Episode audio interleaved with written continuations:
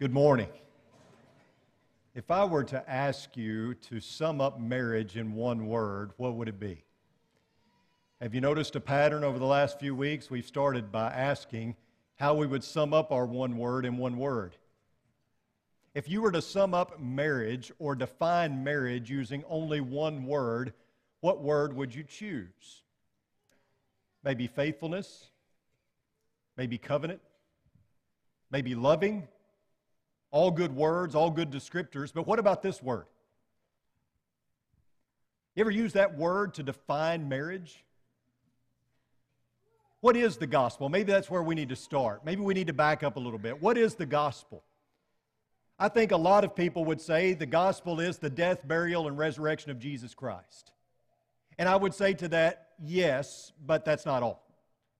Some people would point to 1 Corinthians chapter 15 verses 1 through 4 and say, "This is the gospel." Now I make known to you, brethren, the gospel which I preached to you, which also you received and which also you stand, by which also you are saved, if you hold fast the word which I preached to you, unless you believed it in vain, for I delivered to you as of first importance what I also received, that Christ died for our sins according to the scriptures, and that he was buried, and that he was raised on the third day according to the scriptures, and that he appeared to Cephas and then to the twelve. That's it. That's the gospel, right? The death, burial, and resurrection of Jesus Christ. Paul says it right there. But notice he doesn't say that the death, burial, and resurrection of Jesus is the gospel. He says that it was of first importance. In other words, it forms the basis of the gospel. But that's not the whole of the gospel. If you want to see the whole of the gospel and a great description of the gospel, you got to turn to Colossians chapter 1. And if you look in Colossians chapter 1, beginning in verse 15, it says, He is the image of the invisible God, the firstborn of all creation. For by him all things were created, both in the heavens and on earth, visible and invisible. Whether thrones or dominions or rulers or authorities, all things have been created through him and for him.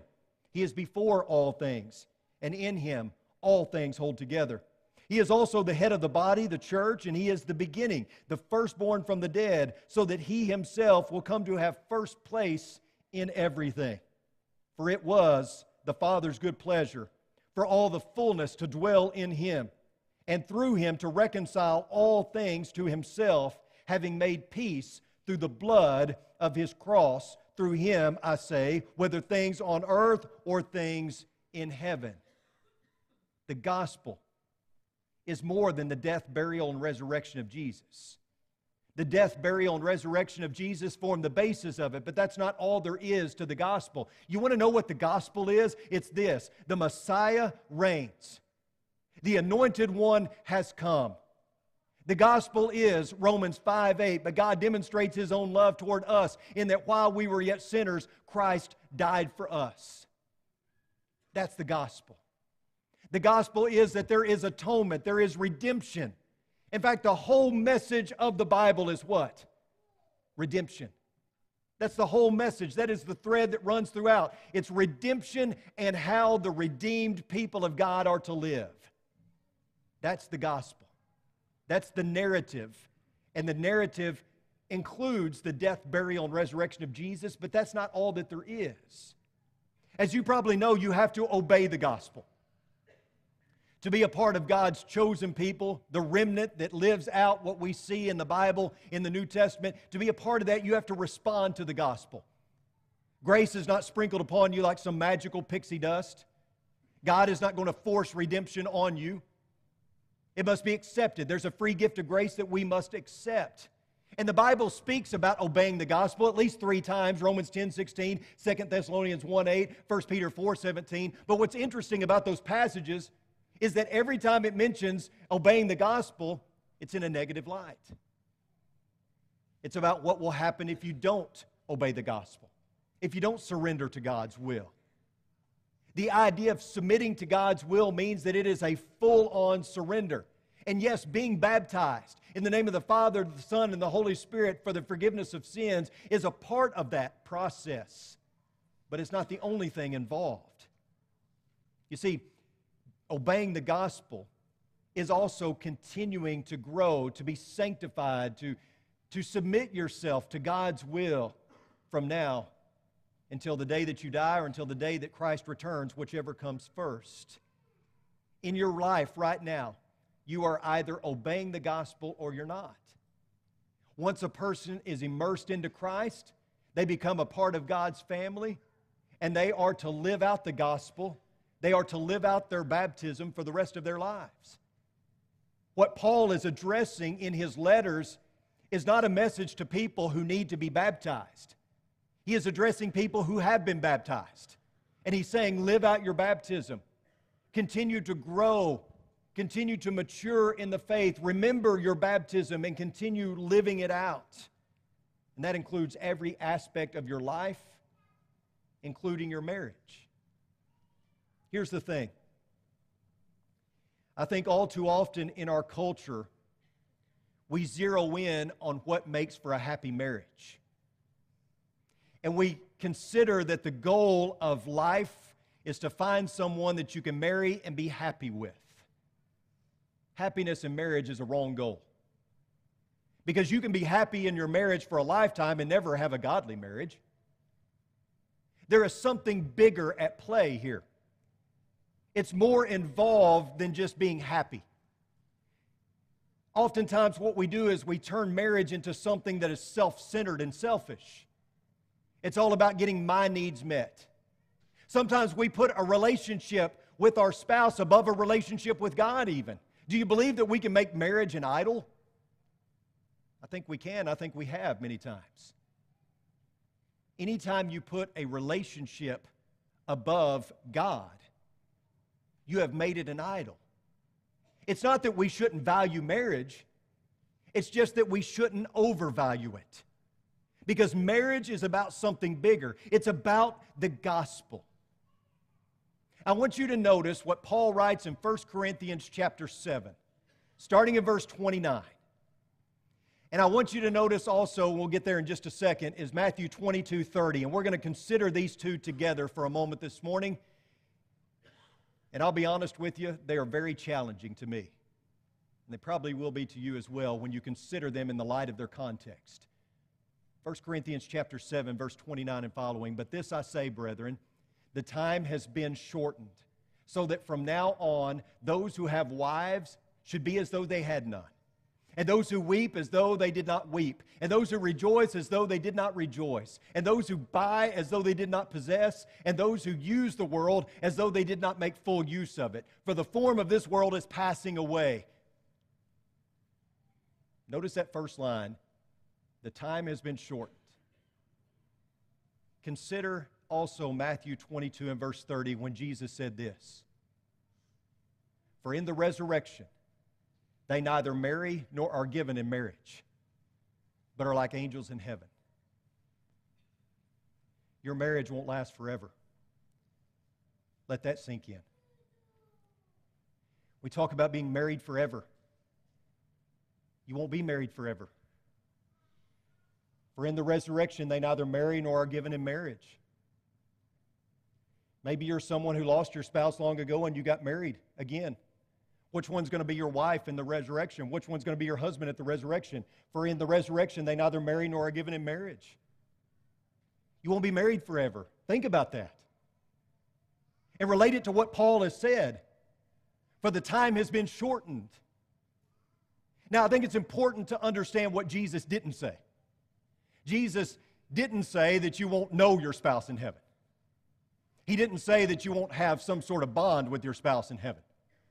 I think all too often we read too much into things and we consider, you know, well, if, if I'm not going to see my spouse in heaven, I don't know that I even want to be there.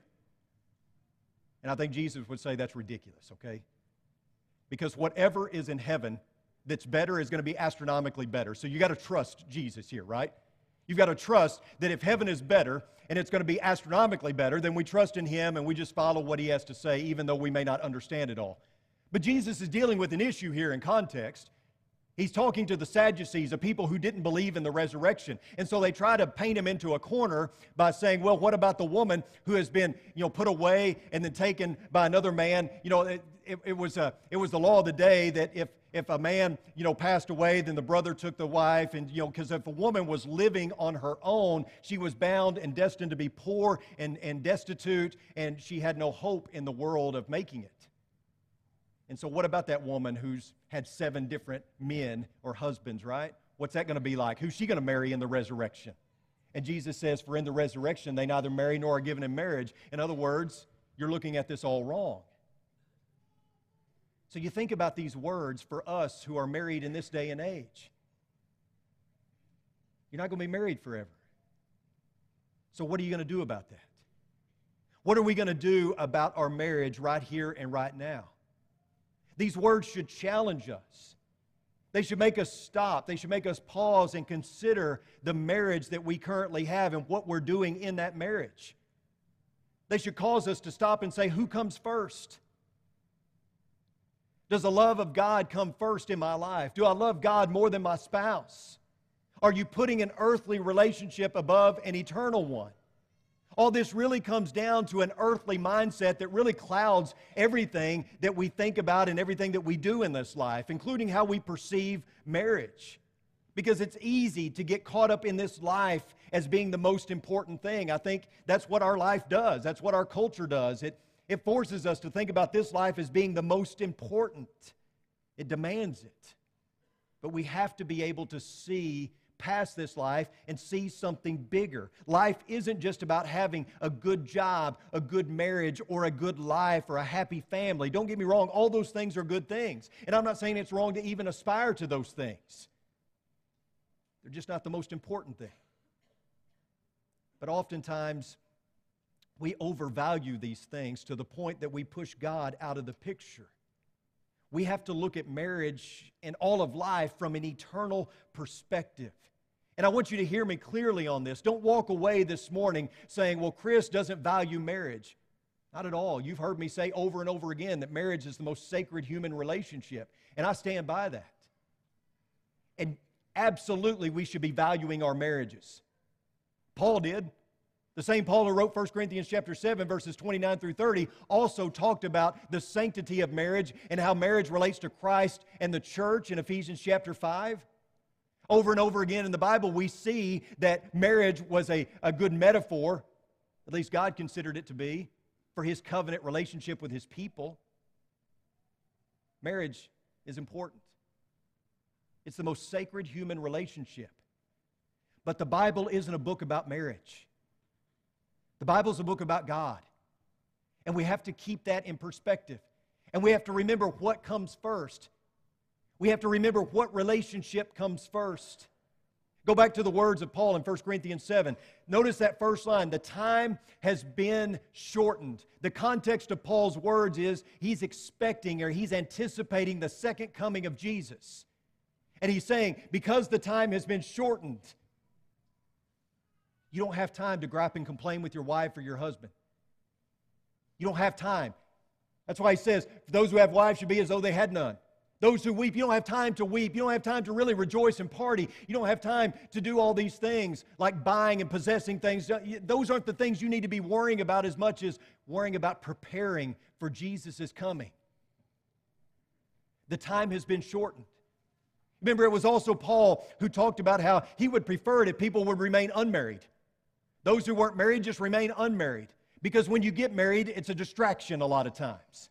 And now you're focusing on your spouse. A lot of times they can take away from your relationship with God because you're too focused on your needs getting met or their needs getting met, and you place that relationship above a relationship with God. And Paul is saying, you know, in, in view of the times, it's probably best just to remain unmarried and devote yourself to what's most important. But God, but, but Paul didn't speak out against marriage. He didn't say it was wrong to get married. In fact, he said you should, if your passions are burning, if you can't control them, you need to get married. But he's saying it's probably best if you're unmarried, just to remain that way because the time has been shortened. Eternity is forever. Prepare now for eternity. Do the things that are most important. Foster the most important relationship. Notice verses 32 and following. But I want you to be free from concern. One who is unmarried is concerned about the things of the Lord, how he may please the Lord. But one who is married is concerned about the things of the world, how he may please his wife, and his interests are divided. The woman who is unmarried and the virgin is concerned about the things of the Lord, that she may be holy both in body and spirit. But one who is married is concerned about the things of the world, how she may please her husband. This I say for your own benefit, not to put a restraint upon you, but to promote what is appropriate and to secure undistracted devotion to the Lord. That's the theme of Paul's words undistracted devotion to the Lord. You go back to what he said previously you don't have time to be griping with your spouse. You don't have, be, have time to be weeping or rejoicing and all these other things. The time is at hand. It's time for undistracted devotion to the Lord. That was his point. He's not saying that marriage is bad, he's just saying that we shouldn't let it distract us from what's most important. I'm not going to play Paul this morning and tell you that if you're single, you should just remain unmarried. The point I want to make is this that the most sacred earthly relationship cannot override the most sacred heavenly relationship. Marriage is to be valued, it is not to be overvalued. In essence, Paul's point was that there's something bigger to consider. Don't get things twisted here. There's something bigger to consider. And because divorce runs rampant in our culture because the divorce rate is so high we typically react by saying, well, you know, we've got to put more emphasis on our marriages. We've got to make sure that we're teaching people what it means to be married and stay married. And I think all of that is true. I will not do a wedding ceremony unless the couple goes through premarital counseling. I believe that strongly in preparing them for a lifelong marriage. However, in our reaction, we sometimes overreact. And we put so much emphasis on the marriage that we allow it to override a relationship with God. And we even kind of justify it by thinking that God is pleased as long as we are promoting one another, even if God is on down the list two or three spaces. Marriage should be a relationship in which we can enhance our devotion to God. It should be a means to an end. It's not just about you, it's not just about your spouse, it's not just about being happy, it's about promoting God. A question we should all ask ourselves is Am I valuing God? Am I promoting God in my marriage? When God looks at my marriage, what does He see? Does He see two people that are promoting Him first and foremost? We often distort Christianity into some belief system that's main purpose is to help us build good families.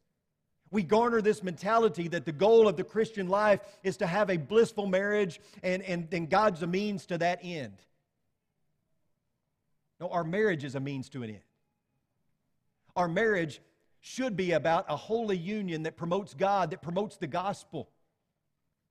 It's not only that, I understand but it should be that above all else. This life is not just about being happy in marriage, it's about having uh, not just a good family, but a great relationship with God. And that trickles down because if I get God right, I get everything right. Heard a preacher illustrate it like this one time. He said, A lot of marriages are like two people who are underwater, and they have one scuba tank, one scuba apparatus, and they're passing the oxygen back and forth to stay alive. One of them takes a sip, they put it in the other person's mouth, and they take some, and they go back and forth. Never realizing that each one of them has their own oxygen tank. Not understanding that God is their oxygen. He's the one that brings life into them. He's the one that, that they should find fulfillment in, first and foremost. The Lord is my shepherd, not my spouse. And you will never go wrong by putting God first in your marriage. It's not like you have to give up something in your relationship with your spouse, you gain everything. Again, if you get God right, you get everything right. Your marriage will not suffer when God is first. In fact, it'll be quite the opposite. How many of you have a priority list? Even if you don't abide by it, you have one, right? And what's your priority list? Probably God first, then family, or husband, wife, children, work, maybe something like that, right? Now, we may not live this out, but we know that's what it's supposed to be. Somebody ask us, well, you know, God first. Even if He doesn't, that's what we know we should say, right? I've heard coaches put it like this faith, family, football, right? That's our priority list. I want to propose to you this morning that all of us have a different priority list. Here's what I propose number one, God. Number two, there is no number two. How about that? How about God first and nothing else? How about we put God first and let Him trickle down into every aspect of our, our, lives? How about we let Him permeate everything that we do? How about we allow Him to saturate our lives in every way, including our marriages? How about that? How about we have only one person on that list? Kyle Idleman, in his book God's at War, says this God is always first place, but there are no places. God isn't interested in competing against others or being first among many. God will not be part of any hierarchy. He wasn't saying before me, as in ahead of me. A better understanding of the Hebrew word translated before me is in my presence. God declines to sit atop an organizational flowchart. He is the organization. He is not interested in being president of the board, He is the board. And life doesn't work until everyone else sitting around the table in the boardroom of your heart is fired. He is God and there are no other applicants for that position. So let's keep things in perspective. Most of us have no problem with a statement like that. Most of us have no problem believing that God should come first. In theory, we like that and we agree with it. But putting it into practice is a whole different thing, right? Applying it to our lives is something entirely different. It's easy to assign divinity to things that aren't divine. And it's really easy when we're talking about our spouse or our family because the Bible talks about both of those being good and how we are, as men, to be the leader and, and how we are to take care of our families, how we are to raise our children in the nurture and admonition of the Lord. We're to take care of our wives. And so, as men, we can really buy into that and say, you know, look, I'm doing God's work. But what if it overrules a relationship with God? What if it comes before a relationship with God? That's why I always tell young people, and I've told my kids, marry someone who loves God more than you. We talk about it in, in, in, premarital counseling. Marry someone who loves God more than you. I used to say, make sure you marry a Christian, but then I had girls, and I realized there are some Christians I don't want them marrying. Marry someone who loves God more than you. And I think if you do that, you're going to have a much greater chance of ensuring a godly marriage. And one that will last a lifetime. And one that will make a difference, not just in your own home, but in the world around you. So I would tell our wives try telling your husband, I love you too much to make an idol out of you. And try telling your wife, husbands, try telling her, I love you too much to make you the center of my world. God comes first. Jesus spoke about this, didn't he? Luke chapter 14. Now, large crowds were going along with him, and he turned and he said to them, If anyone comes to me and does not hate his own father and mother and wife and children and brothers and sisters, yes, and even his own life, he cannot be my disciple. We've said it over and over again. The word hate in this passage does not carry the emotional co- uh, connotation like we think of hate. It's not, it's not expressing emotion, it's expressing rank. Jesus isn't saying you have to hate your spouse if you're going to follow me. He's saying you have to love them less. I've got to come first. Again, back to what we mentioned a moment ago with Paul and what Jesus said. This is about who comes first in your life. The time is shortened. Remember where your devotion lies first and foremost. Doesn't mean you can't be devoted to your spouse. In fact, you should be. But that devotion is a byproduct of your devotion to God. That comes first, right? By comparison to God and Jesus, Christ says you are to love your spouse less. I don't know about you. But those words in 1 Corinthians 7 as well as Matthew 22 and 30, they bother me a little bit, don't they you? You read those words, and if you're happily married, you're sitting there going, Wow, I struggle with that. I, don't know if I could do ministry without my wife. I should rephrase that. I don't know that I would be as effective in ministry without my wife. And I have a hard time with my finite mind understanding a time when I won't be married to my wife. That's a struggle for me. Of course, I understand that God is in control. I understand that I'm trying to understand something with a finite mind that's infinite. And if heaven is everything that the Bible presents it to be, presents it to be and more, then, then I trust whatever my relationship is with, with my wife or anybody is going to be astronomically better, right? But there's a struggle in the here and now. It's difficult to wrap our minds around. And it's difficult maybe to, to wrap our minds around marriage being something more or something bigger than what our culture promotes and even the church culture promotes.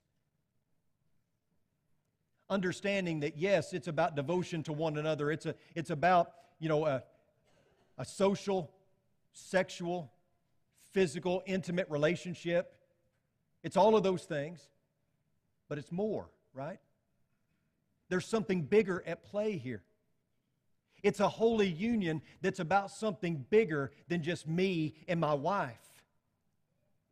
Everything that Paul is saying in 1 Corinthians 7 can be boiled down to this mission before marriage. Don't forget where your number one devotion should lie. The time has been shortened. Our number one purpose as a people is to go out and proclaim the gospel, right? We are to be a mission minded people. It drives me nuts when I see people on television talking about, man, I'm just trying to find my purpose. We all have the same purpose. Our purpose is to glorify God, it's to share the gospel. That's our purpose. That's your purpose. That's my purpose. Now, maybe you're trying to find your lot in life and maybe what career you're supposed to be doing, and all that, but even in that career, you're supposed to be promoting God, glorifying God. That's your purpose. We all have the same purpose. And we don't drop that purpose or shove it aside when we get married. It's still there. And in fact, our spouse should be there to help us carry out that purpose. living with an eternal perspective should change us. We don't do that very often because we're too focused on the here and now, and, and, and we've kind of made we've kind of made our eternity right here. This is heaven for most of us. This is everything that we love and everything that we enjoy, including our marriage. And if Paul's words do nothing else, they should bring into clear focus that look, the time is shortened think about eternal things. Jesus could come back in the next five minutes. You could die in the next five minutes. What are you doing to further the gospel? What are you doing to prepare for eternity? Help your spouse to get there as well. New Year's Eve 2017. You remember that day? Wasn't that long ago. It was a Sunday, and we didn't have church because Abilene was frozen. You remember that? I got a call that morning from one of our elders, Larry Bell, and he said, You know, we have made the decision as an eldership to cancel services for today. It's just, it's too treacherous out there. If you would, help me get the word out. And I said, Okay. So we, you know, put it on social media, called the news stations, things like that. And he said, By the way, there is a, there is a house fire over by where you live. It's pretty bad. And he asked me if I knew the family that lived there. He gave me their name, and sure enough, I did knew them well. They attended schools at Wylie, and two of them played for Coach Ruffin, another one's about to. And so Larry said, Well, I'm, I'm about to head over there. And I said, Well, if you would, pick me up on your way. And so we get to the house. It's a, pretty much a total loss. It's still smoking, but the fire is out. They lost most of their stuff. They're sitting in their car, shivering, trying to warm up and trying to process everything that had happened. You know, they wake up to a burning house at 5 o'clock in the morning. It was so great to see the outpouring of love and affection from the neighbors. It was really neat. I don't mean to embarrass you, Larry, but it was really neat to see Larry, the fire chief, and his role as an elder meld together. That was neat. To see a fire chief and an elder both at work at the same time, blending together. It was neat to see Coach Ruffin show up and put his arms around them and love on them and say, What can I do for you? It was neat to see the neighbors come over and say, Hey, get out of your car, come to the house, we're going to cook you breakfast and we're going to get you, you know, cleaned up and all that. That was, that was really neat. It was neat to see what our church did going forward, giving them a check, more than one check, for a high amount to get them back on their feet. Neat to see the outpouring from the community and all that. But it made me stop and think how many houses in our neighborhoods are burning to the ground? You ever think about that? As you sit in the comfort of your own home with your beautiful wife or your handsome husband, the house right next door to you may be on fire and you don't even know it. It may be in danger of burning to the ground. You don't smell smoke. Maybe they're really good at hiding it. In fact, there may be multiple houses on your street that are burning, in danger of being total losses. While we remodel our kitchen or change out the flooring, we don't ever recognize it, right? Pay attention to the people around you, even in your own neighborhood. Do you know your neighbors? I mean, we can start by presenting the gospel to people right next door to us, right? Building a relationship with them, trying to get to know them a little better. One thing that I have learned in ministry is there are a lot of broken and messed up people. And we tend to think that church is for those who have it all together, who come in cleaned up and washed up. And no, it's for the messed up and the, and, and the people who need fixing. And there are probably people all around you that could benefit from you. And if you're married, they could benefit from your marriage and you seeing this as an opportunity to reach out with the gospel. There's something bigger at play here. Eternity should change our perspective on life, and it should change the way that we live. It should cause us to look at life differently. It should cause us to see the bigger picture. It should change the way we view marriage as well. I would say to you this morning love your spouse. Value your spouse. Enjoy the life that you have built together. Marriage is a beautiful creation, but it's not God. Marriage is a means by which we can serve God better and live out the gospel. Recognize your marriage as a holy union where you two can be in it together to spread the gospel and to help those who are needy. Maybe you can be a fireman for someone whose house is ablaze. Help one another get to heaven. Help others get to heaven. If you have a need this morning that we can help you with, maybe your marriage is not everything that it, that it should be. Maybe you know that you need a godly marriage, but it's not that. Maybe one or, or both of you need to put on Christ in baptism and begin a daily walk with God. Or maybe you've done that and perhaps you're just not living out God's will in your life.